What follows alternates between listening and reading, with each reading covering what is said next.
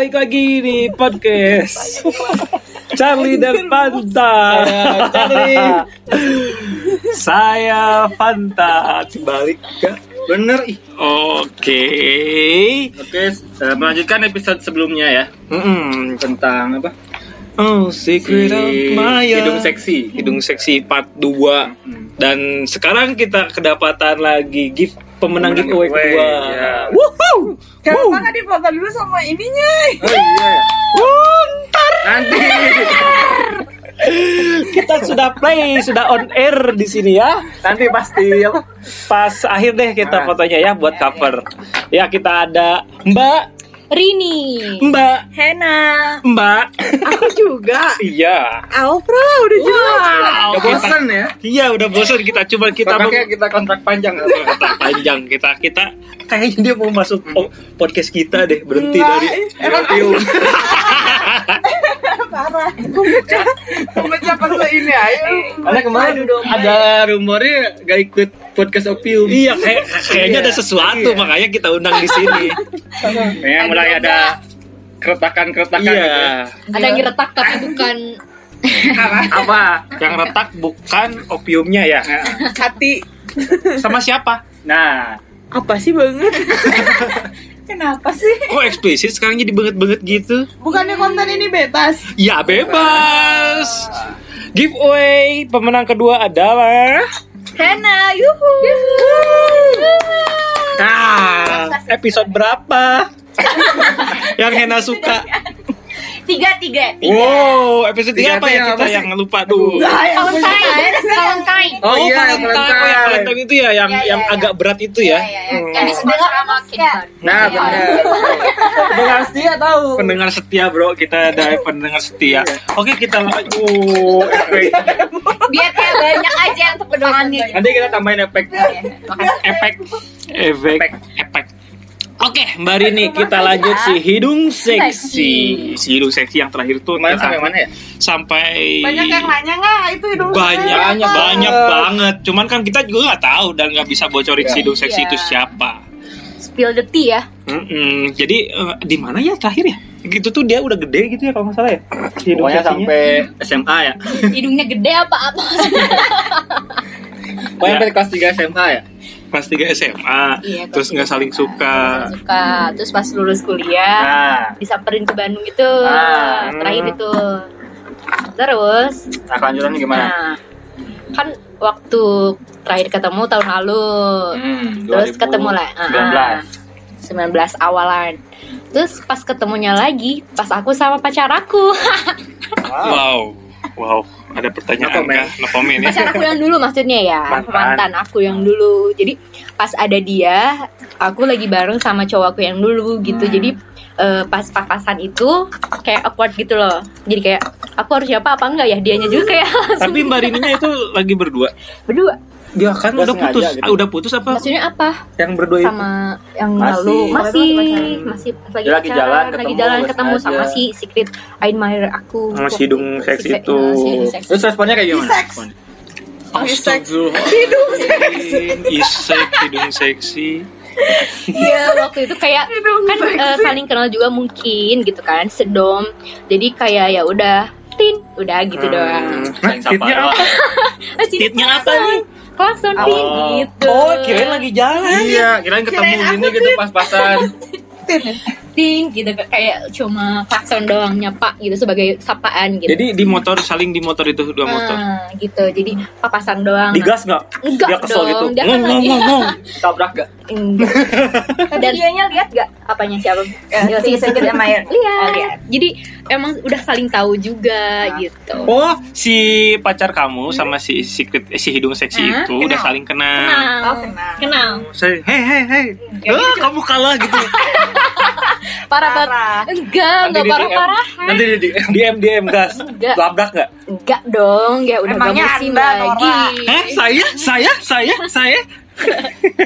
Nah, yang paling lucunya lagi waktu itu cowok aku pun kayak ada suatu curiga mungkin ada apa sih. Dia punya hubungan gitu. Juga. Enggak. Curiga si kembar ini. Cowok aku itu waktu itu curiga sama Rini ada apa sih aku sama si hidung seksi katanya gitu. gitu. Makanya aku juga jelasin lah semuanya kayak gimana. Apa mulai ketahuan di handphone gitu chat-chat? Enggak, aku dari pas awal pun gak suka chatting tau sebenarnya. Cuma chatting biasa intens itu pas lagi di Bandung. Tapi kan hati udah deket banget ya, nggak usah chatting. Ahaya boy. Saya boy. Ya Allah. Terus udah gitu, udah jadi kayak udah tahu dianya juga. Ah ya udahlah, mungkin itu cuma masa lalu aja, mungkin gitu. Ya udah dari situ los. Berapa tahun? Apanya? Losnya?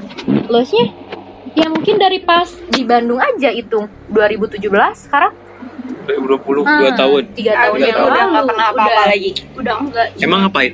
Ya enggak, ya apa gitu sampai chatting gitu ya. Enggak, kalau chatting enggak.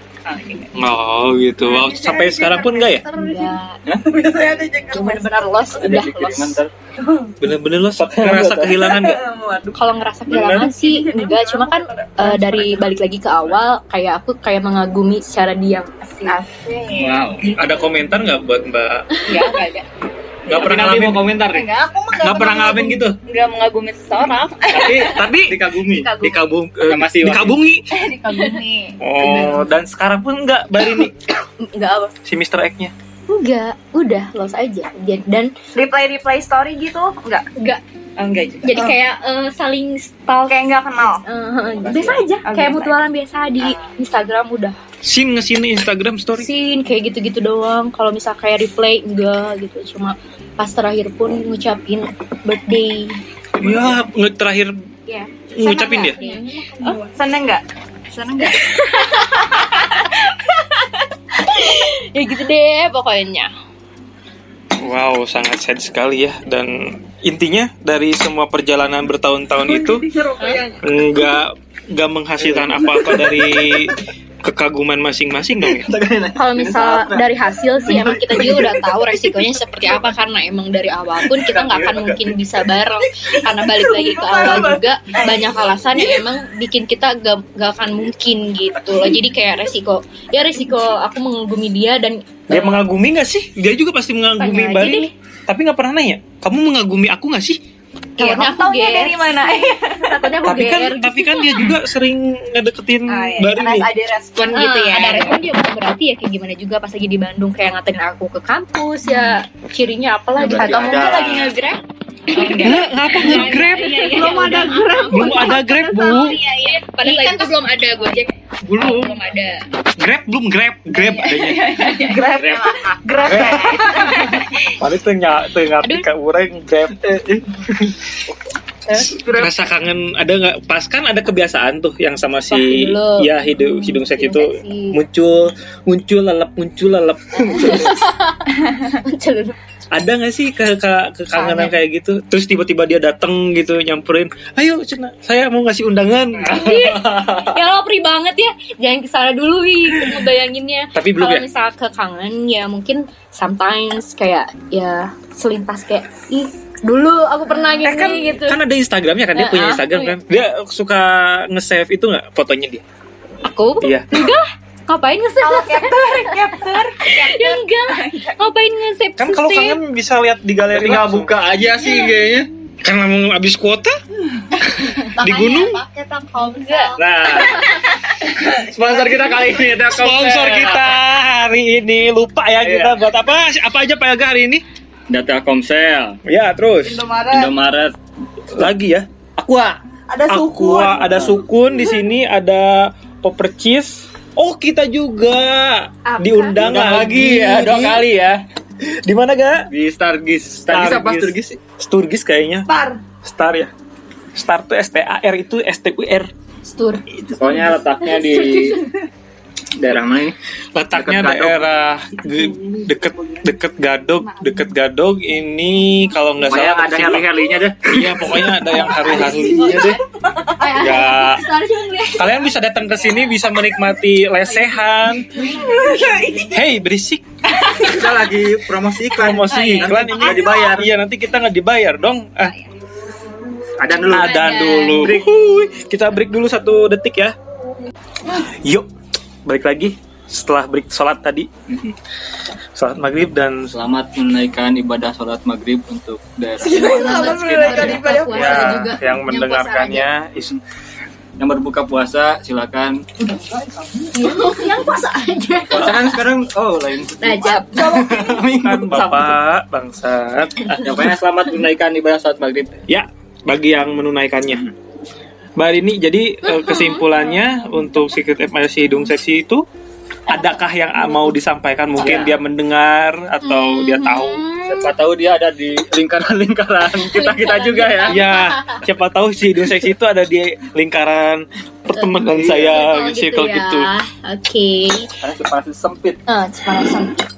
Mungkin nggak cuma untuk dia aja, dan untuk orang atau lelaki yang pernah singgah. Asik. Hai aboy. Asiknya pakai Z. Asik. Hai aboy. Makasih ya udah pernah ngisi kehidupan aku selama ini. Jadi aku tahu apa arti kesabaran, apa arti itu pengorbanan, apa arti sedeg-degannya, sedeg-degernya apa pas lihat kamu, pas lihat hidung kamu, pas lihat hidung seksi kamu. Dan mungkin udah lama juga ya nggak lihat hidung seksi kamu. So sweet. Jangan lupa samperin. No, masa harus nyamperin. Jadi ya makasih aja yang udah pernah singgah di kehidupan aku, dan semoga kamu bisa nemuin yang sangat-sangat apa yang kamu harapkan ke depannya, dan semoga lebih baik ya. Amin. Dan ini sebagai pelajaran hidup aku juga mungkin untuk lebih baik lagi. Ya udah cukup gitu aja. Semoga nanti kalian bertemu jodohnya masing-masing, atau kalau memang ternyata kalian berjodoh, semoga dipertemukan lagi. Teman tadi menikah atau secret admirer bangsat. Ya udah gitu aja. Jadi kita mau bahas apa lagi nih? Oke, untuk episode part 2 selesai Si Hidung Seksi ya. Denger Hidung Seksi, jangan jual mahal bangsat. Coba. Oh iya, terima kasih udah datang ya di episode ini. Iya dong dari tadi. Mbak siapa? Hena. Mbak Hena, terima kasih. Tapi nanti tadi nggak ada, nggak kelihatan nggak. Padahal kita mau undang dia untuk episode selanjutnya. Uhuy. Karena dia juga mendapatkan apa? Giveaway. Selamat dari episode 3 yang dia suka tentang apa? Valentine. Ini no hoax ya. Yeah. No hoax ya. Nanti ada fotonya kok itu vouchernya. Aku fotoin juga ya, updatein juga. Ini tinggal satu ya. By the way. Enggak ada satu lagi nih. Ayo siapa yang main voucher. By the way, tunggu dibeliin apa nih vouchernya sekarang? Enggak tahu nih, belum aku ke Indomaret, kita cek dulu masih berapa. Sumpah ya, aku udah ada di 3 podcast ini nggak dapet ini kartu Indomaret. Anda bilang gitu, karena aku nggak update. Bangsa harus update dulu guys. Ya Tuhan. Saya kalau nggak update saya dimarahin. Saya orang yang selalu, saya orang yang selalu update daripada mereka. Kayak semacam manajernya gitu. Iya, enggak sih, enggak. Karena artisnya tidak menjual. Anda kalau mau voucher, minta ke calon suami Anda. Oh iya, Hamin 28 guys. Hamin 28 lu pada datang nggak guys? Jangan anjing. Ya, kehetikan para wanita seperti itu ya. Terima kasih Mbak Hena telah hadir di episode ini. Tapi Anda akan saya undang di episode selanjutnya, karena Anda belum ditanya sama kita. Kasian banget ya. Iya, kasian banget, sedih banget. Terima kasih pendengar podcast. Berarti ditutup. Iyalah, kita tutup lah. Gimana sih sayang? Enggak kita lanjutin dulu. Lanjut aja ditutup. Gimana? Kalau ditutup di uploadnya gimana? Oh, kita nggak bakal next episode yang aja sekarang. Oke. Karena Mbak Enanya sibuk. Walau Mbak Hena Jadwalnya padat. Soalnya mumpung lagi cuti katanya. Iya, gitu. Mbak Hena cuti ya? Mbak Hena Citu berapa? Citu. Apa sih? Galak banget. Galak. Oh iya, mau tanya soal hal-hal bisnis. Jangan dengar ini sendiri. Dari ketawa jadi ke bisnis. Karena apa-apa, kita kan moodnya bikin mood orang random naik turun. Moodnya naik turun. Mood kalian akan dimainkan oleh podcast kita. Selamat datang di podcast CR. Kayak bioskop anjir. Podcast horor dicampur komedi tadi udah. Tapi kita anaknya kalau walaupun horor tetap lucu gitu gimana ya? Jadi susah. Enggak apa-apa, ini kan ceritanya doang yang horor. Oh iya, kita tetap lucu. Iya. Ladi itu lucu juga sih karena anaknya dibayar buat lucu. Ada nggak sih pengalaman Mbak Hena yang tadi dapat giveaway? Oh, iya. Kamu dapat giveaway harus ngomong. Oh iya. Tadi tadi saya ngomong. Jangan diam dulu nanti. Aja. Nanti diambil lagi vouchernya. Oh iya. Itu bisa ada review. Kayak saya agak nyesel gitu kan jujur. Mbak Hena ada nggak sih pengalaman mistik di pas mistik tuh sapi, mistik sapi bukan. Mistik. Ya maaf, kenapa sih pada marah-marah aja? Receh ya? Iya. Wah, nyala. Kira-kira ada nggak? Belum. Ada nggak pengalaman mistis di kantor atau di rumah atau di jalan, di kampus waktu dulu? Banyak sih. Banyak sih, di kantor ada, di kampus ada, di kantor dulu aja yang dekat-dekat ya. Karena memang kalau di kantor itu katanya emang agak horor gitu. Jadi kan kalau kantor aku tuh disebut di salah satu jalan, ya disitulah pokoknya.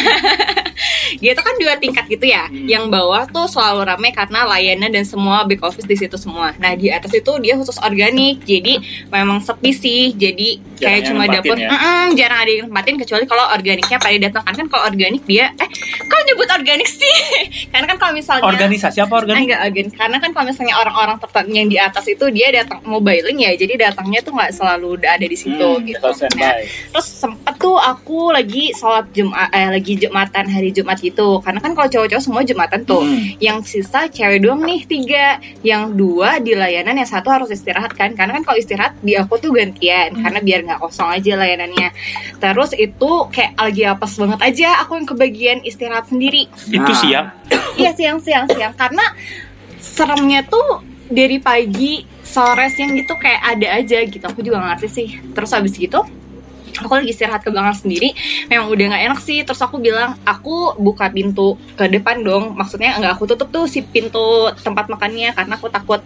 Terus kayak udah agak aduh nggak enak nih. Terus habis gitu kayak di atas tuh tiba-tiba kayak ada suara ngegeser kursi lah, terus habis gitu kayak pulpen jatuh lah. Terus habis gitu kayak aku sih udah biasa aja ya waktu geser kursi itu, tapi lama-lama kayak makin geser-geser aja kursi itu. AC kali jam 12 loh, jam 12 siang lagi pada jumatan gitu. Terus itu kayak heboh aja gitu di atas keadaannya. Terus aku kan jadi kepo ya, pas pada udah pulang jumatan aku tanyalah ke satpam, Pak ada siapa di atas? Nggak ada siapa-siapa Bu katanya gitu. Terus aku kayak terus aku kayak dari situ langsung tapi ada angin nggak sih, kayak ada akses angin yang masuk? Enggak karena kalau kantor aku tuh benar-benar tertutup gitu gedungnya. Gitu di atas tuh, dan kursinya memang kursi apa sih yang ada rodanya semua gitu. Oh iya. Nah, yang kayak gitu. Jadi kalau kalau misalnya ada kursi gaming. Oh, gaming ya namanya. Jadi kalau misalnya ada yang geser gitu kan kedengeran ya kalau kursi kayak gitu. Nah, dia gitu. Nah, terus abis gitu udah geser-geser gitu, aku udah nggak enak dong. Aku dengerin lagu lah sambil makan, dengerin musik kenceng banget. Terus lama-lama ada yang batuk. Wow. Cowok. Enggak, tapi kan gitu, pertanyaannya itu kan Mbak Hena lagi dengerin lagu, siapa tahu di lagunya gitu. Ya awalnya juga ada lagu batuk. Ya awalnya juga aku pikir gitu kan. Terus aku matiin lagunya, teman aku ke belakang tuh lagi ngicip-ngicip makanan. Terus gitu, Kak di atas ada orang nggak? Aku nanyalah ke teman aku. Terus kata teman aku enggak kok kayaknya. Iya gitu kan. Abis gitu gak lama kita lagi diem, ada lagi yang batuk. Terus aku kayak langsung lihat-lihatan gitu, teman aku langsung balik ke layanan dong. Terus aku ditinggal sendiri. Oh itu jam 12 siang. Berarti itu ngingetin buat sholat. Iya. Nah pertanyaannya kenapa Mbak Hena gak sholat aja? Kan sholat, lagi sholat Jumat. Masih sholat Jumat. Sholat duhur kan ada bisa. Kan belum boleh sholat Jumat kalau belum boleh sholat zuhur. Oh ya udah maaf sih. Nah berarti kita percaya nggak percaya bahwa alam kayak gitu ada dan nggak cuma ada pas malam aja, karena emang siang pun ada gitu, entah siang pagi pun pasti ya berinteraksi. Kayaknya dia Kamu pas lagi baru masuk banget gak sih kerja di situ? Kayaknya dia pengen berinteraksi sama anak-anak baru sih biasanya gitu. Soalnya beberapa temenku juga kayak gitu. Dia kayak siang-siang ke WC tiba-tiba ada yang nangis cewek gitu. Kayak pengen kenalan gitu. Terus kayak pengen cowok ada gue loh di sini gitu. Ada aku di sini gitu. Kayaknya kalau misal sama yang udah lama enggak nunjukin gitu. Kalau nunjukin sih enggak, cuman dia tetap yang kayak gerak-gerak gitu. Terus kayak kalau jadi kantor tuh kan nggak pernah ditinggalin, malam pun ada yang nginep gitu. Terus dia kayak suka kelihatan aja hilir mudik gitu katanya sih. Kan kalau misal apa sih makhluk astral ya?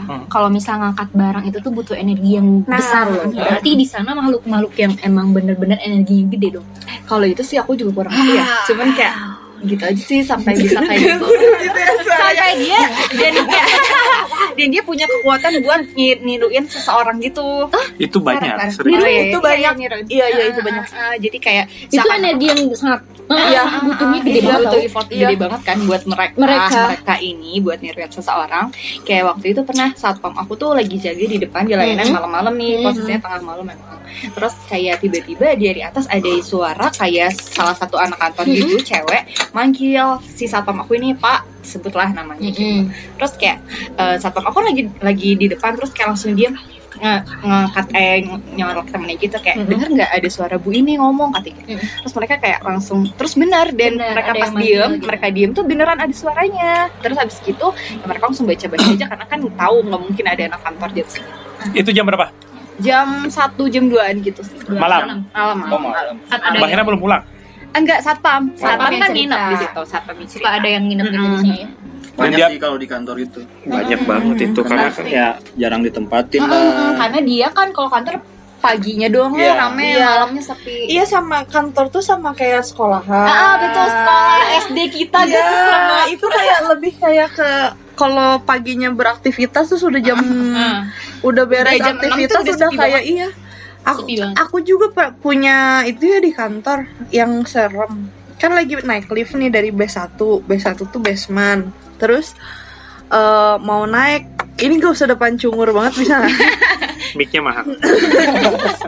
Mic atau halilintar. Mic-nya udah kayak depan cungur banget. Besar ya? Beli Rode. Terima kasih Rode.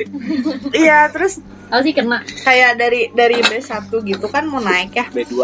Kan di lantai, kalau di lantai-lantai yang kayak gedung gitu ya, perhatiin deh ada satu lantai yang nggak pernah dibuka, bukan.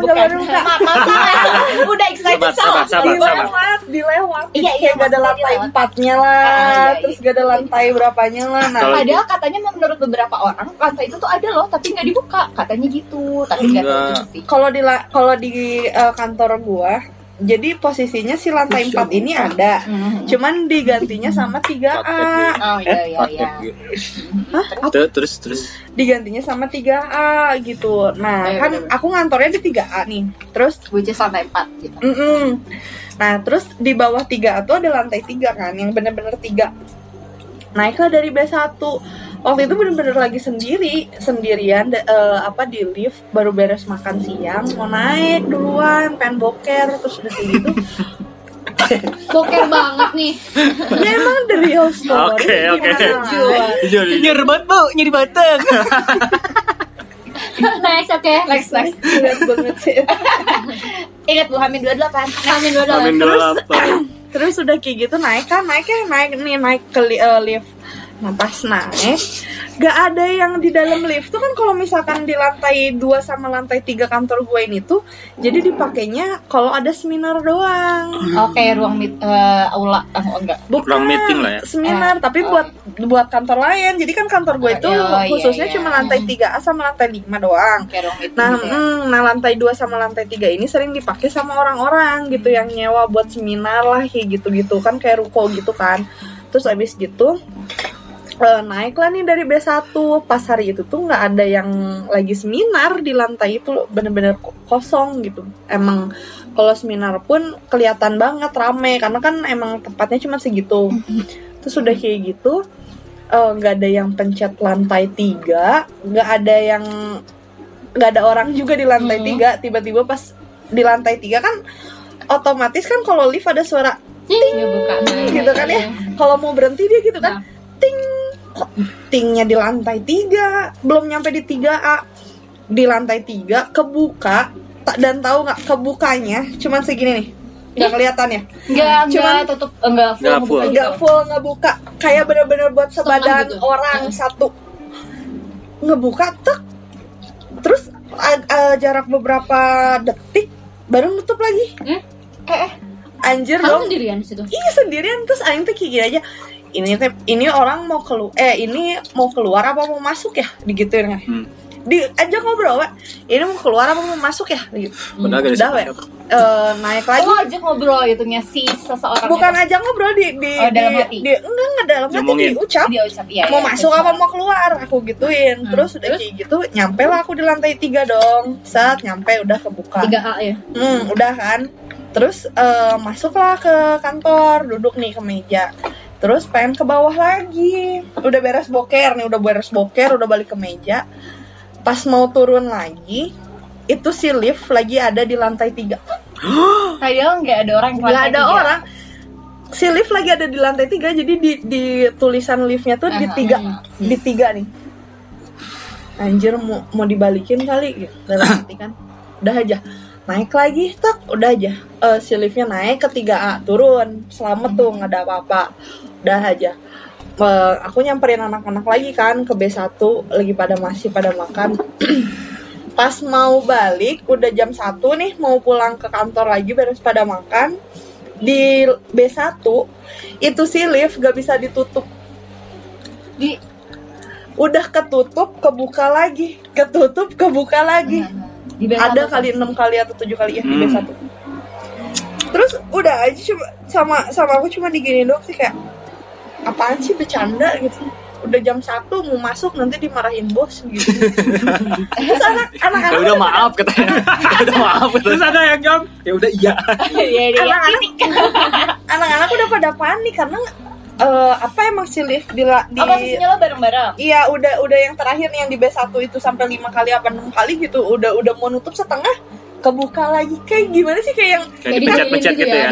Kan ada kalau di lift tutup buka tutup gitu. Nah, itu tuh kayak dimainin gitu loh. Iya, anjing, tai banget sih. Dan ada sensor kalau ternyata ada sesuatu di tengah pintu, itu kan enggak bisa. Yeah. Iya, itu yang tainya sih. Udah sekian itu dari saya. Parah sih. Iya, takutnya ya kayak diam di tengah gitu. Jadi walaupun dia dipencet, kalau ada sesuatu di tengah dia enggak akan buka lagi. Kayaknya dia diam di tengah di menurut gue. Iya, kayak apa ya? Si di lantai aku itu ya emang sering tuh. Jadi tiap ada yang nginep di kantor ya pernah kan, lantai kantor aku di lantai 4 nih, di 3A itu. Bayangin dia lagi kerja sendiri nih, temen aku ya, si Bang Lambok. Halo Bang Lambok. Dia cerita lagi kerja sendirian, beres maghrib, anak-anak udah pada pulang, dia tinggal sendiri nih, lembur.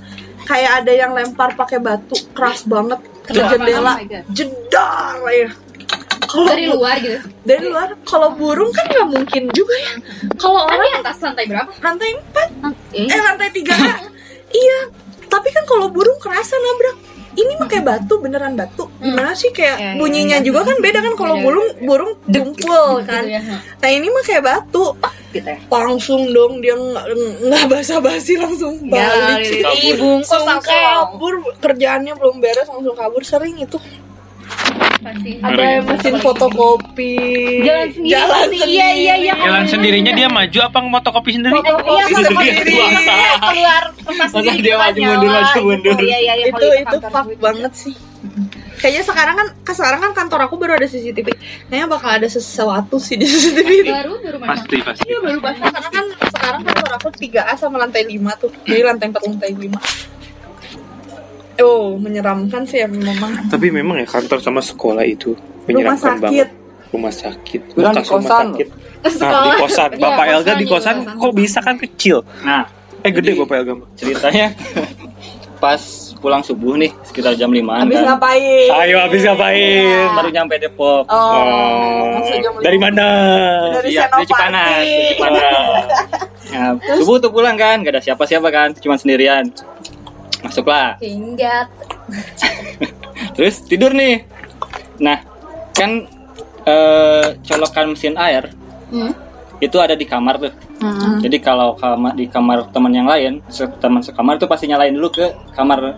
Oh, buat sekosan. Oh iya iya. Jadi kan satu rumah tuh ada 3 kamar. Nah, pertama nyala tuh mesin air. Belum ngeh tuh kan, gak ada siapa-siapa. Bisa kan itu anggaplah alarm gitu kan, alarm buat bangun. Bangun lah. Oh, air nyala gitu kan. Dimatiin, truk tidur lagi. Pas tidur keinget perasaan gak ada orang gitu kan. Tapi si setrika air tuh nyala tuh. Keluarlah bangun. Tapi itu posisinya udah dimatiin nyala lagi atau? Iya, kan nyala nih. Dimatiin kan, terus tidur lagi. Baru ingat. Oh iya iya. Langsung lah keliling kamar. Gak ada orang kan. Teleponin satu-satu. Tadi pagi ke kosan nggak? Tadi pagi ke kosan nggak? Nggak. Gue lagi di Depok, lagi di Bekasi. Yang satu lagi di Tangerang. Waduh. Oke, tidur lagi gitu kan. Pas tidur lagi, kan pintu tuh asalnya ditutup rapet nih. Tiba-tiba buka. Ya, tiba-tiba buka nih pintu kamar apa pintu kamar. Nah kan setelah kejadian itu lumayan ngeri tuh kan, ditutuplah si pintu kamar. Oh iya iya. Tapi si ditutupinnya dicat truk gitu nggak? Enggak. Iya. Oh dicat truk. Jadi kan harus bukanya harus dikituin dulu tuh. Iya iya. Tapi dia buka tuh sedikit. Ih, gila. Buka sedikit. Terus mungkin baru tidur ya. Ngeliat tuh kayak nggak pakai kacamata lagi kan? Kayak ada binatang gitu hingga di atas pintu. Hah? Binatang? Serius, kayak ada ekornya gitu tuh. Kayak monjat gitulah. Dia diam tuh di atas pintu. Kamu ini gak pernah cerita ke orang sih? Hah? Bencana. Rahasia. Sedekat itu banget ya. Gak boleh ada yang ditutup-tutupin banget sih. Posesif banget. Nah, Anda adipati. Posesif. Posesif maksudnya. Abis itu Afgan. Yang lihat kan? Afgan. Afgan. Sadis. Krik krik krik. Ya lanjut. Kami 28 guys. Ayo terus itu tuh kelihatan buntut singa kah apa? Kayak buntut panjang gitu karena gak pakai kacamata. Enggak, ya? Kayaknya Anda itu ngelihat kabel deh. Enggak, soalnya kan agak halus sedikit habis dari senoparty. Benar-benar. Bukan. Bukan, itu keadaan murni apa? Sadar ya. Nah, pas ngelihat ngeri kan. Langsung lah ditutup selimut lah gitu kan, tidur lagi. Pas beberapa lama kemudian tiba-tiba badan gak bisa gerak tuh, kayak kena apa, erup-erup gitu kan, kena erup-erup, posisi lagi telentang gini kan, ngeliat kok kayak ada rambut tuh, itu beneran banget tuh. Serius, serius, anjir, di kamar mana? Udah sehari kan telentang, lurus posisinya, gitu, apa? Rek dikit kita bisa ya. Kayak mau baca ayat kursi ke suka. Kayak ingat apapun susah gitu. Ya. Ngomong juga kayak gini. Kerasa lah kayak kerasa rambut. Itu kayaknya itu Anda lupa apa?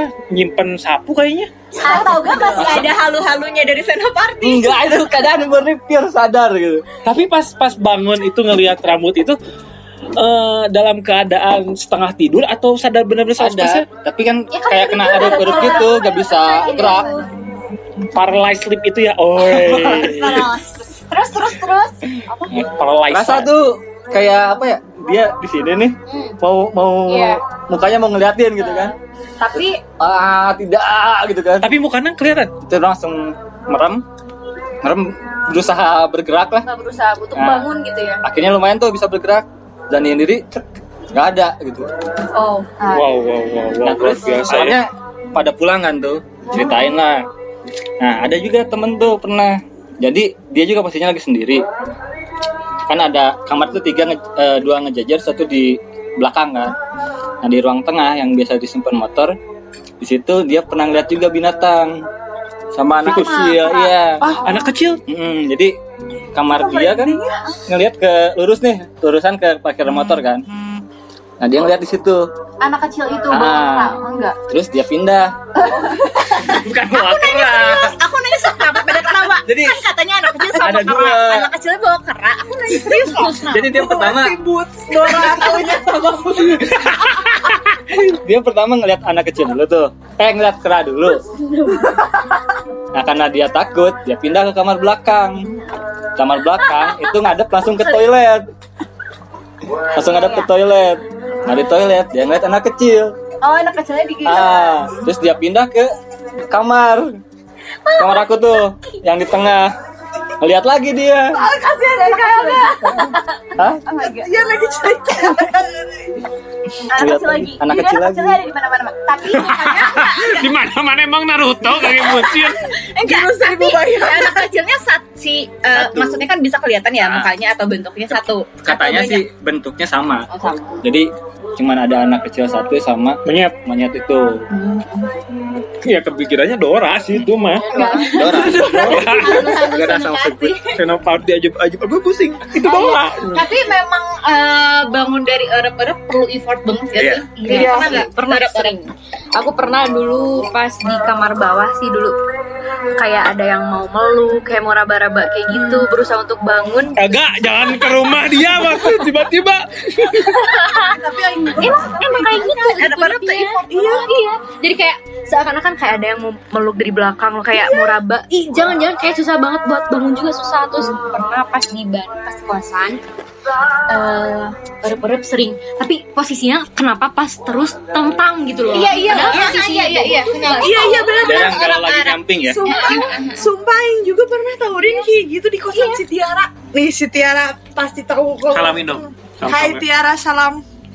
Hai Tiara. Terus udah gitu pas di kosan aku posisinya ada di jendela tuh, ada jendela, dia tiba-tiba masuk di situ pas di mimpi ya, masih belum erep-erep. Aku sering banget kayak aku tidur tapi aku ada bisa ngelihat bobo aku. Kamu lagi tidur bobo. Iya. Aku sering kayak gitu loh pas di Bandung. Jadi aku tahu aku tuh kayak lagi bobo tapi aku ngeliat astral projection gitu ya. Iya, jadi kayak kita arwah kita dicabut gitu ya. Iya. Aku ngeliat badan aku kayak, ayo bangun dong, bangun. Aku sampai ngomong kayak gitu, bangun. Tapi susah. Aku tuh ngikutin badan aku sendiri. Iya. Kayak pola badan gitu ya. Posisi aku kayak gimana? Susah. Terus udah gitu aku ngeliat ada cewek yang rambutnya agak segini lah. Bener ya nyonya kun ini terus. Iya. Terus tapi nggak panjang-panjang banget. Pakai baju putih gitu. Putihnya nggak lecek, nggak kumong kayak itu biasa aja gitu. Baru di laundry. Pakai mo. Di mama laundry. Lanjut. Ya udah gitu kayak posisinya dia tuh ngangkat badan aku yang lagi tidur, kaki aku udah angkat gini loh. Aku jadi ke atas gitu. Dia tiba-tiba posisi aku ada kayak di suatu tempat tapi gelap, kayak di goa. Ini jujur, ini beneran kayak di goa. Terus aku kayak ngelihat topeng gitu karena mungkin si rupa mukanya kayak topeng, entahlah. Pas aku mau ngomong apa gitu lupa lagi. Tiba-tiba aku langsung bangun karena emang posisinya aku bangun kayak gitu. Bangun cepet bangun kayak aku sering banget di situ. Udah gitu doang. Dan ternyata si kun itu yang datang ke mimpi aku. Datang juga ke mimpi-mimpi semua yang kos di sana. Iya. Sumpah aku tuh kalau udah ngomongin nyonya ini ya miskey sendiri banget.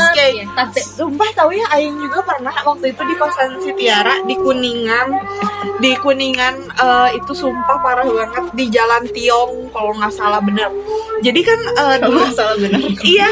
Si Analadaina. Salah dong. Hai Analadaina. Hai Lana, Ana ML. Hai Kelvin.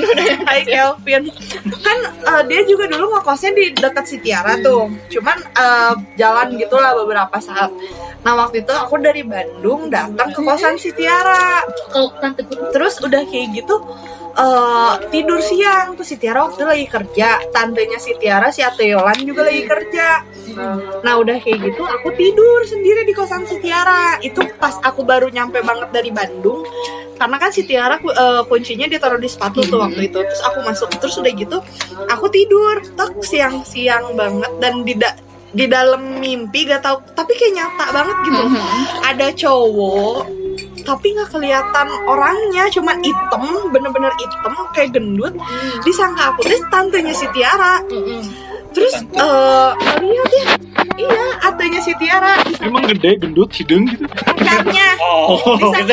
Atenya si Tiara bawa pacar gitu misalkan siapa kayak karena cowok, dan di situ pun ada si Ate di dalam mimpi aku tuh ada si Ate. Si Ate diikutin sama si orang hitam ini gitu. Udah kayak gitu. Tapi posisinya aku tuh kayak ngelihat, jadi kayak tidur tapi kayak perem hayam tening. Tidur tapi perem. Iya, jadi kayak tidur sadar tapi aku sadar gitu ya gitu. Aku sadar tapi aku tidur. Nah terus si orang hitam gede ini teh ya duduk di kasur sebelah aku, kan aku tidur di sebelah sini. Nah terus dia duduk di kasur dan aku langsung kayak ngap gitu, bener-bener ketakutan sampai bangun teriak. Tapi dia posisinya duduk aja dia, atau dia ngeliatin lo gitu? Terus kayak mau ngerap. Iya, kayak mau apa-apa gitu ya. Gitu. Kayak gitu. Terus bangun kan akhirnya aku ngeliat pintu masih dikunci. Di kosan enggak ada siapa-siapa. Langsung lah waktu itu ngechat si Tiara, "Tiar, pulang jam berapa?" Nah, waktu itu pas bangun tuh kalau enggak salah sudah asar jam 4-an gitu. Jam 4:30 si Tiara pulang jam 5 dong. Pas si Tiara pulang, aku nggak langsung cerita. Kita biasa makan gini. Besoknya hari Sabtu, aku cerita ke si Tiara, "Tir, kamari orang asa ngimpi, tapi asanya si Ate teh asup ke kosan, dituturkan ku jelema hidung badag. Tapi orang teh nyaho eta jelema saha, tapi lalaki. Terus si lalaki eta teh siga nu rek kumaha sih kayak yang ngap, aku teh ngap gitu. Gua ngap sampai kayak susah gitu." Terus si Tiara langsung ngelamun. "Demi apa, Fra? Demi non, Fra? Demi Allah." Pasti dia pernah. Enggak. Si anak beberapa hari yang lalunya tidur siang posisinya sama kayak gitu aku juga. Kayak aku sama.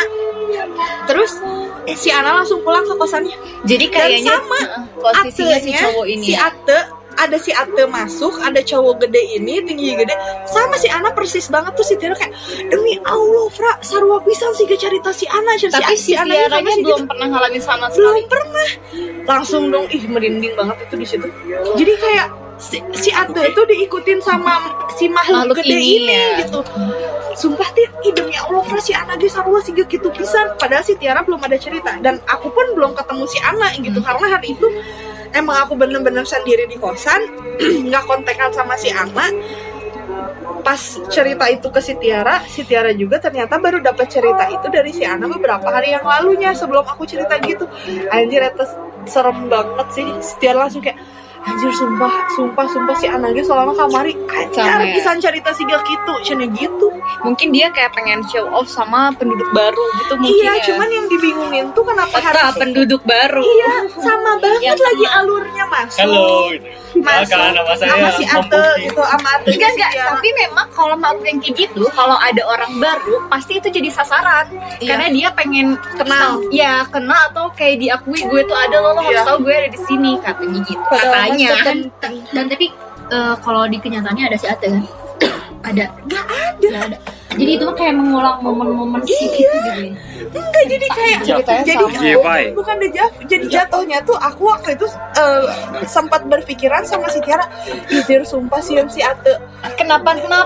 Sieun si Ate kumaha-kumaha, terus sieun si Ate di jailan ku batur gitu kan." Soalnya percis banget si Ana juga ceritanya jeung sama si Ate gitu, bukannya si makhluk besar ini sendiri, tapi sama si Ate. Padahal si Atenya enggak ada di kosan. Tapi kalau si Atenya ini dia pernah dimimpin nggak sama si sosok ini? Nggak tahu deh kalau itu. Waktu itu dia pernah cerita apa ya, waktu itu si Tiara juga pernah cerita, cuman lupa. Tapi yang pokoknya itu yang jelas itu banget, itu serem banget sih, parah. Itu sih seumur hidup aku baru sekalinya seumur hidup erup-erup. Erup 19. Erup itu kalau kalian tidak tahu itu kayak ketiban gitu. Iya. Ketiban setan. Katanya. Katanya kayak gitu, cuman ngalangin kiblat. Ya Allah. Tapi emang selalu tidur terlentang. Kan karena kita makanya cewek nggak boleh tidur itu terlentang. Karena sunah rasulnya juga tidur itu ke kanan. Emang jin suka ada yang perkosa jin tuh, bener tau? Apa gimana? Iya. Jin yang suka jadi jin tuh merkosa kita. Pernah dengar gak? Aku pernah sih, kayak sempat baca deket gini sih. Iya, diperkosa jin gitu. Terus anaknya jadilah anak jin gitu. Ya, yang disebutnya tuh kayak hamil anggur. Nah, iya. Isinya apa? Hamil anggur emang sama gaib. Iya katanya. Emang hamil anggur kayak gitu? Hamil aprennya pertanyaannya. Ada juga kan, tapi medisnya hamil anggur tuh Rin. Teuing sih anjing, dia tenyaho. Iya tapi memang kalau yang kayak gitu pasti ada penjelasan dari medis sama penjelasan dari gitu sih. Cuman kalau misalkan kata mitos tuh biasanya itu tuh ditidurin sama jin. Dan emang kayak, jadi kita tuh berhubung, kalau cewek ya kan, kalau cowok mimpi berhubungan intim, mimpi basah. Kalau ya memang kalian cowok. Ya udah kalian tuh suka coli itu. Allah. Terus kalau cewek mimpi kayak gitu tuh ternyata dia lagi disetubuhi sama jin. Astagfirullah, takut deh. Katanya ya, tapi waktu SD kan katanya yang apa kolor hijau gitu zaman kita SD ya sih, pra. Terus kalau misal masalah makhluk astral sebenarnya ada sih yang suka tahu. Kalau si Kunti juga ada suka yang ke cewek. Gue paling enggak kayak jenis kelamin, enggak harus jenis kelamin sama gitu berlawanan, enggak sih. Sama pun kayak Kunti suka, aku suka sama si cewek ini. Kadang ada dia tampilin terus. Itu emang seperti itu. Ini udah berapa menit? Wow ya, sangat menyeramkan sekali ceritanya. Sangat-sangat menyeramkan. Apalagi soal Mrs. K ini. Nyonya ini sumpah sih. Tapi daripada Mrs. K, Mr. P. Mr. P lebih Poci. Itu namanya Pocica. Iya, iya benar. Pocica namanya. Itu Poci paling menyeramkan daripada. Tapi aku tuh kalau udah nyonya itu sih paling enggak deh gue. Tapi aku punya satu lagi kan, karena kehidupan aku kebetulan penuh dengan kepermisisan. Penuh dengan drama. Iya anjing. Pernah ya waktu pas SMA kelas 2 main ke Sawarna. Ini kayak anak-anak SMA juga pada tahu sih. Terutama yang ikut ke Sawarna. Pangandaran ya itu ya Sawarna. Banten say. Jangan suka so tau. Emang Sawarna Banten? Banten. Iya bener Banten. Iya kan ngelewatin Pangandaran. Ya enggak tuh. Pangandaran mah di sana. Gimana sih lewatin Pelabuhan Ratu. Ya. Terus main ke Sawarna. Buat pertama kalinya pergi emang benar-benar anak kelas 2 SMA semua satu mobil. Kita tuh jalan waktu itu jam 12 malam dari rumah aku. Jam 12 malam jalan. Waktu itu ada si Faris, si Fajri, Hokcai, terus ada si Raka, Dede, ada si Ray, Renaldi. Pasti marahnya bakal ketawa. Lamun aing carita ieu pasti marahnya bakal ketawa. Terus ada si Emoy, ada si Farha, ada ya, terus si salam terus, oke. Tiara juga. Okay, yuk, terus dia karena ini real ya, story ya, terus udah kayak gitu. Ceritanya. Jadi kita tuh dikasih tahu pantai yang emang belum dijamah sama orang. Jadi kita tuh mau masuk pantai ini tuh namanya Pantai Biru apa gitu, Laut Lanyur Biru apa gitu ya. Jadi jadi kita tuh mau masuk ke pantai ini tuh ngelewatin gua dulu kan, yang bener-bener kayak gua dulu, kanan kiri tuh gua. Terus baru pantai. Itu indah banget pantainya emang. Kalau siang kita buka tenda dan lain-lain. Dan akhirnya kita mutusin mau nge-camp di situ dong. Nah pas jam udah asar, aku tuh penasaran, pengen masuk ke salah satu gua yang ada di situ. Karena kan aku emang salah satu orang yang kalau misalnya kemana-mana pengen tahu cerita sejarahnya di daerah ini gitu ya. Terus padahal niatnya bukan buat mistis ya? Iya, bukan buat mistis. Emang karena jadi di dalam gua itu tuh disebutnya gua 1000 candi. Jadi di dalam gua itu ya banyak candi-candi kecil yang batu-batu yang dari tetesan air yang jatuhnya jadi kayak candi-candi gitu. Bagus banget ya. Nah itu jatuhnya udah asar. Nah si Tiara sama si Moy itu udah gak mau masuk. Mereka tuh kayak ketakutan gitu. Posisi waktu itu aku lagi PMS, yang bener-bener PMS gitu. Terus maghrib aku ganti softtek di toilet. Di sana toiletnya juga jauh banget, ngelewatin gua itu mau ke toilet tuh jauh. Dan di sana tuh cuman ada satu warung, si bapak sama si ibu dan dua anak ini ya. Dan itu tuh si bapak ini tuh penunggu di situ gitu. Jadi keluarga gitu ya. Jadi dia tuh warungnya 24 jam kalau ada yang camping aja. Jadi kalau nggak ada yang camping mereka tutup sore-sore juga. Jadi mereka nemenin yang camping gitu. Pas kayak gitu dan kita masuk ke gua pun ditemenin si bapaknya. Udah maghrib, aing teh lagi ngelamun ya di pantai. Terus kayak ada yang mau narik dong ke pantai. Wah.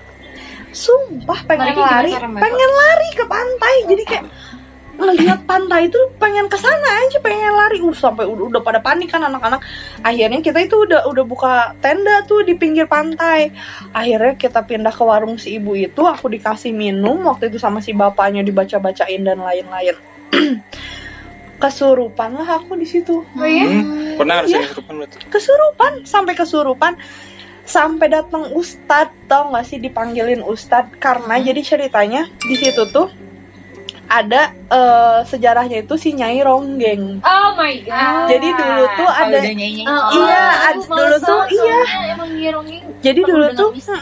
dulu tuh ada nyai-nyai di depan si gua yang aku masukin itu, dia diperkosa.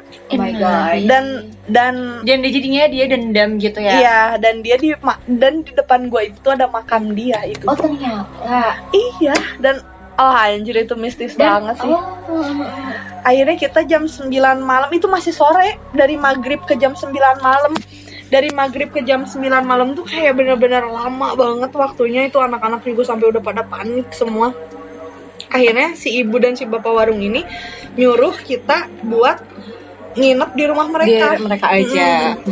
Nah ada si Ale ini anaknya si ibu bapak ini. Si Ale ngomong, kalau misalkan di sini tuh ada ini loh. Dia ceritain. Iya, karena itu tuh dia punya indra keenam. Dan pas si Ale lagi cerita itu, kita kan mau OTW ke rumah si bapak dan si ibunya.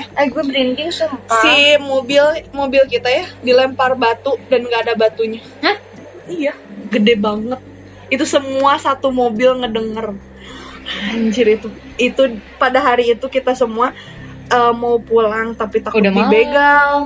Mau pulang tapi takut dibegal. Pas nyampe ke rumah si bapak dan si ibunya juga di rumahnya serem parah. Diteror gitu ya. Anjir bukan diteror, serem Rian, gimana sih? Tapi dia emang udah biasa gitu.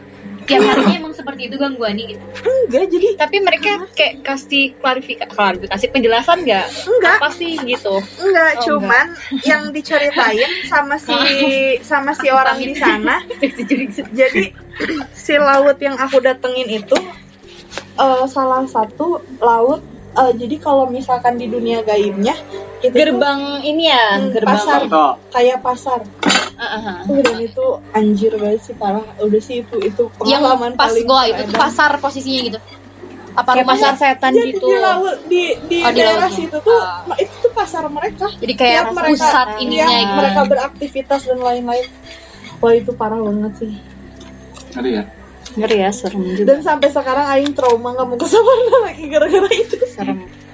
Ternyata dibalik suatu keindahan itu pasti ada. Pasti. Ya, tapi makanya kita gak boleh jarambah kan kalau di Sunda. Dan gak boleh sompral. Gak cuma di pantai aja sih, di tempat manapun, tempat baru pun kita harus sebenarnya mengucap itu salam. Iya. Tapi mengucap juga gak harus kayak gini gitu visual. Dalam hati pun kita, mereka udah bisa denger sebenarnya. Saling menghargai. Iya gitu ya. Maksudnya ya sih, karena mereka juga perlu tenaga buat komunikasi sama kita gitu. Tenaga dalam. Gitu mereka serem banget sih sumpah. Udah sih kalau dari aku itu aja ceritanya. Mengerikan sekali ya. Cerita dari Ibu Alfred yang satu. Kenapa enggak jatuhnya kayak silat ya? Iya. Gimana? Mungkin nightmare side. Iya, itu pengalaman-pengalaman dari Mbak Rini, Mbak Hena, Mbak Alfra, Mbak Elga. Pengalaman mistis yang sangat-sangat agak berbahaya itu malah Mbak Alfra. Iya. Sampai dilempar-lempar. Sampai kesurupan. Dan mau dibawa ke alam mereka sih. Parah sih. Mau dibawa ke Siwon. Dan itu kebanyakan orang-orang kayak yang tenggelam gitu loh di laut-laut selatan tuh. Nah mereka tuh kayak diajak sebetulnya mereka kayak, diajak sama kayak prajurit kayak karena sebetulnya kalau diajak sama si nyainya itu nggak mungkin karena dia kan ratu ya, dia pasti milih-milih orang kalau buat ditemuin milih-milih orang. Iya, dan yang kitanya yang curhat mulu bapak bacot ya yang kitanya yang mau diajak tuh ya, yang udah diajak lah istilahnya, ngeliat tuh kita tuh kayak dibawa, kayak hilang, dibawa dan ditemuin, dimasukin ke istana. di dalam istana. Iya, makanya buat yang ke pantai jangan ngelamun banget lah. Dikasih makanan itu tuh sebenarnya kayak cacing lah, itu tuh kalau kita makan tuh udah aja kita jadi bangsa mereka, di bawah mereka. Iya, katanya kalau bisa dikasih makanan atau apa jangan dimakan. Tapi padahal di dunia mereka tuh sebenarnya makanan kayak wow gitu. Padahal ternyata cacing. Padahal itu makanan seafood. Sumpah udah gak haus. Jadi intinya kalau ke suatu tempat kayak di gunung, kemanapun lah, mau di kantor, sekolah, mau di pantai sekalipun, gunung, semua tempat lah saling menghargai aja. Jangan sompral kali ya. Tapi kalian pernah nggak sih dengar kayak di suatu sekolah, ini dulu bekas Iya, bekas rumah sakit. Apa sih? Padahal nggak semuanya itu kuburan loh. Sampai kita tuh kepo banget gak sih, Fra, video-video gitu katanya hantu ya. Gitu. Iya, semua lah. Iya, tapi kebanyakan kalau sekolah itu mantannya jadi rumah sakit. Urut rumah sakit. Oh.